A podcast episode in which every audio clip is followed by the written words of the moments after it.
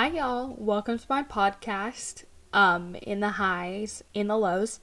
Um, and I just want to talk about how God is going to move in the highs and in the lows of your life and how it's moved in my life and some of the people I will hopefully interview soon, um, which is really exciting. So I thought I'd open with sharing my story and exactly what I've gone through. And I'm sure I'll go into deeper detail on, on a lot of it in future podcasts, but for now, we're just starting with this. Um, so, this is actually a modified version of a talk I gave at a church event a couple weeks ago, and I really hope you like it. Okay, so to give you all some background, I moved the summer after eighth grade across the country. Um, we moved over a thousand miles, and it was about a five day drive with my siblings in the car and with my dog in the car, all packed in one car. Um, but when I moved, I did know one person, which was really cool because she moved at the same time as me.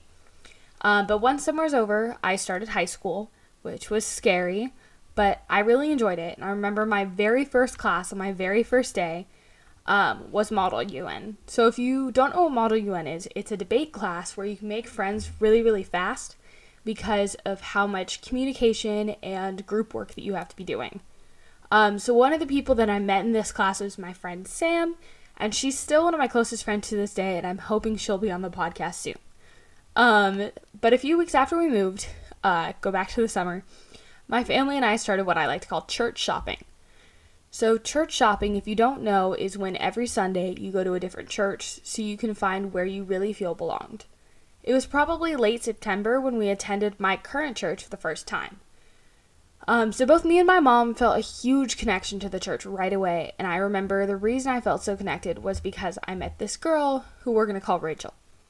She was instantly so welcoming, and she asked me all about my old home and what it was like, and how I liked school, and if I liked the new area. Um, and that might seem overwhelming to some people, but as an extrovert, this instantly made me feel so appreciated. I remember we went back to church the next week and Rachel was setting up a baby shower for our small group leader. We'll call her Haley. So Rachel invited me to help set up Haley's baby shower, and she even let me come to the baby shower, which was super cool because I'd never met Haley, and this was my second week at the church, meaning it was my second time meeting Rachel. So not only this was this amazing because I got to start being more involved with my church, but I also remember I saw Sam there for the first time, and Sam was also new to the church. Um, and she's the one who I had met in Model UN. So we had become better friends in class, so I was really excited to see her there. And I didn't have a ton of familiar faces then, so it was nice to see her. Um, but me, Rachel, and Sam became close friends pretty fast.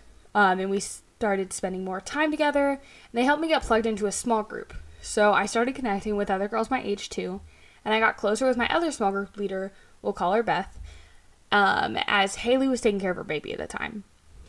As time went on, I became more and more connected to the church. I started spending more time with the people there and getting there earlier.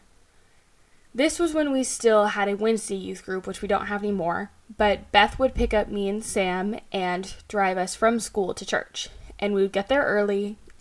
I knew a lot of people at the church at this point, and I started to realize how much this church meant to me. I remember talking to Sam and Rachel about the student leadership team because Sam had just joined Rachel on the team and we thought it might be fun to all be on it together. I filled out an application, did my interview, and was accepted. This was in late January in the year of the infamous decade 2020. I guarantee every single one of y'all remember it. Um, but I went to my first SLT meeting in early February. This was before the shutdown, and the team was filled with seniors. So, me and Sam and Rachel all sat in our little corner and we did the activities. Um, so that was the only in person SLT meeting I got to go to freshman year because, like I mentioned, COVID, lockdowns, we all know the drill. So, fast forward a few weeks, mid March, beginning of shutdown, um, and it's my brother's birthday. And I remember because my dad was really, really sick, and we all thought he had COVID. Um, but he got better in about a week, and we stopped thinking about it, and we were almost back to normal family dynamic wise at least. Um, but I remember it was a Saturday night after the first week of online school, and my mom made a nice meal for dinner. The only part I remember is that she made us biscuits and gravy from a Magnolia cookbook, but I was really impressed that she made it handmade, and I'm honestly still impressed, and I should probably tell her to make it again. Um, But after dinner, me, my mom, and my dad all went and played cards for a little bit. Uh, this is something we would do pretty often, and I really enjoy doing it with them. So, as being a teenager, um, I went to bed pretty late and I woke up pretty late as well. I think I woke up around 1 p.m. that day. The next day, it was a Sunday. It was Palm Sunday, the week before Easter that year. And I woke up at like 1 p.m. And I remember checking my phone and I got a text from my dad earlier in the day uh, that I should go down to the basement. So I went down to the basement to check it out, but I couldn't figure out what he was talking about. So I started walking upstairs when I heard a loud bang, almost like a piece of furniture falling over, like somebody knocked over a chair or something. Um, so I get to the kitchen and it's me, my mom, my sister, and my brother all looking at each other and saying we thought that someone else had made that noise. My mom, being concerned it was my dad, walked into my parents' room to find my dad on the ground. He had his heart stopped when a blood clot had formed in his heart and stopped blood flow to his heart we didn't know this at the time. We didn't know this until May of 2020, and this was April of 2020. Um, but as soon as it happened, we had to call the ambulance. My mom had to perform CPR. It was a big deal, and it was nothing like I've ever experienced. But I do remember I texted the SLT group chat and my small group group chat because I wanted to reach out to them and keep them updated and keep them praying. Um, sadly, he did pass away at about three or four that day. Um, so now the hardest thing that I've ever had to go through was this. This was insane. I'd never even imagined something like this. Um, I had grown up in a very easy life. I went to private school. I had nice family night life. I had good enough friends. Like I hadn't really struggled with much. Um, but I was at the point where I had 50 people texting me every five minutes telling me they were sorry for my loss. I mean, that's a bit of an exaggeration, but that's what it felt like. And it felt like everybody already knew and it was just so scary because it almost felt like they were more confident that they that I would be okay than I was. Um so you know, as I mentioned, early COVID, which means that I was afraid of getting sick. Uh, but I'm also afraid of isolation, which means that I'm stuck in my own house by myself, struggling to even make it day to day. I struggled with positivity and I struggled with being okay with the place that I'm in at the time. And there was just so much that I just could not function. Um, but I do remember uh, about a week later, maybe even less. I don't know. That week was about the longest week of my life after he passed. But um, sometime in that span, uh, there was a box at my door that one of the staff members at the church had dropped off. So me and my family opened the box and we found a bunch of letters from the people at SLT. So there were two things that amazed me the most about this. So number one is that most of these people didn't know me at all. They might have seen me running around the church, spazzing out, but that was about it. They didn't really know me. Um, and the second thing that amazed me is that I wasn't the only one who got letters, because I was the only one on the team. I still am. I don't have any high school siblings, but um, I was impressed because they had written letters to every single person in my family to my mom, my brother, who had just turned seven, and my sister, who was in elementary school still at the time. Uh, so these letters were often something I would turn back to when I was tur- hurting later on uh, because they just made me feel so cared for by these people who shouldn't have even known me enough to care about me. So not only was this so cool, but maybe a month later, I got a text from Rignan say, not only was this so cool, but maybe a month later I got a text from Rachel and Sam. They had got me a cute little gift basket with some of my favorite stuff and some sweet letters. I remember feeling so blessed in this moment because even though it had been just over a month after he died, they knew I still needed the community and that I still needed comfort. So I want to make sure y'all understand. I kind of touched on this briefly, but how much it really hurt me to be stuck in isolation after just losing my dad because I hit the hardest time of my life after losing a parent. It's not easy. It hurts. It hurts bad. But I also was stuck in isolation, and I'm very much a verbal processor. If I'm hurting, I need to talk it out, or I just shove down my feelings like they don't exist.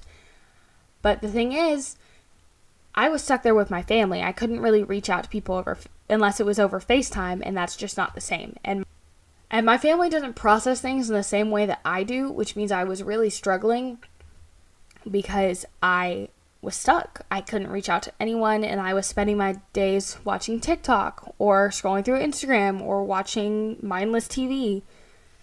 So I was slammed with COVID and the loss of my dad at the same time, and loneliness changed from being my worst fear to being my everyday reality. But I firmly believe that if it wasn't for my small group constantly reaching out in SLT's weekly meetings, I would have drowned in my isolation.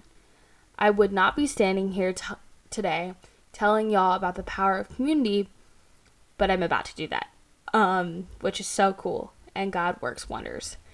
I do want to preface real fast, though, that I do know that it can be blunt and can be scary, and it's a very sharp reality to think that we can still hurt and struggle even if we are going to church weekly and reading our Bibles daily, because that was something I was doing before this happened, and I was in the best place my faith had been. And I was in the best place my faith had been at that point. Um, okay, I plan on touching about that on another podcast in the future, uh, but for now we're talking about community. So, Ephesians 4 1 through 3.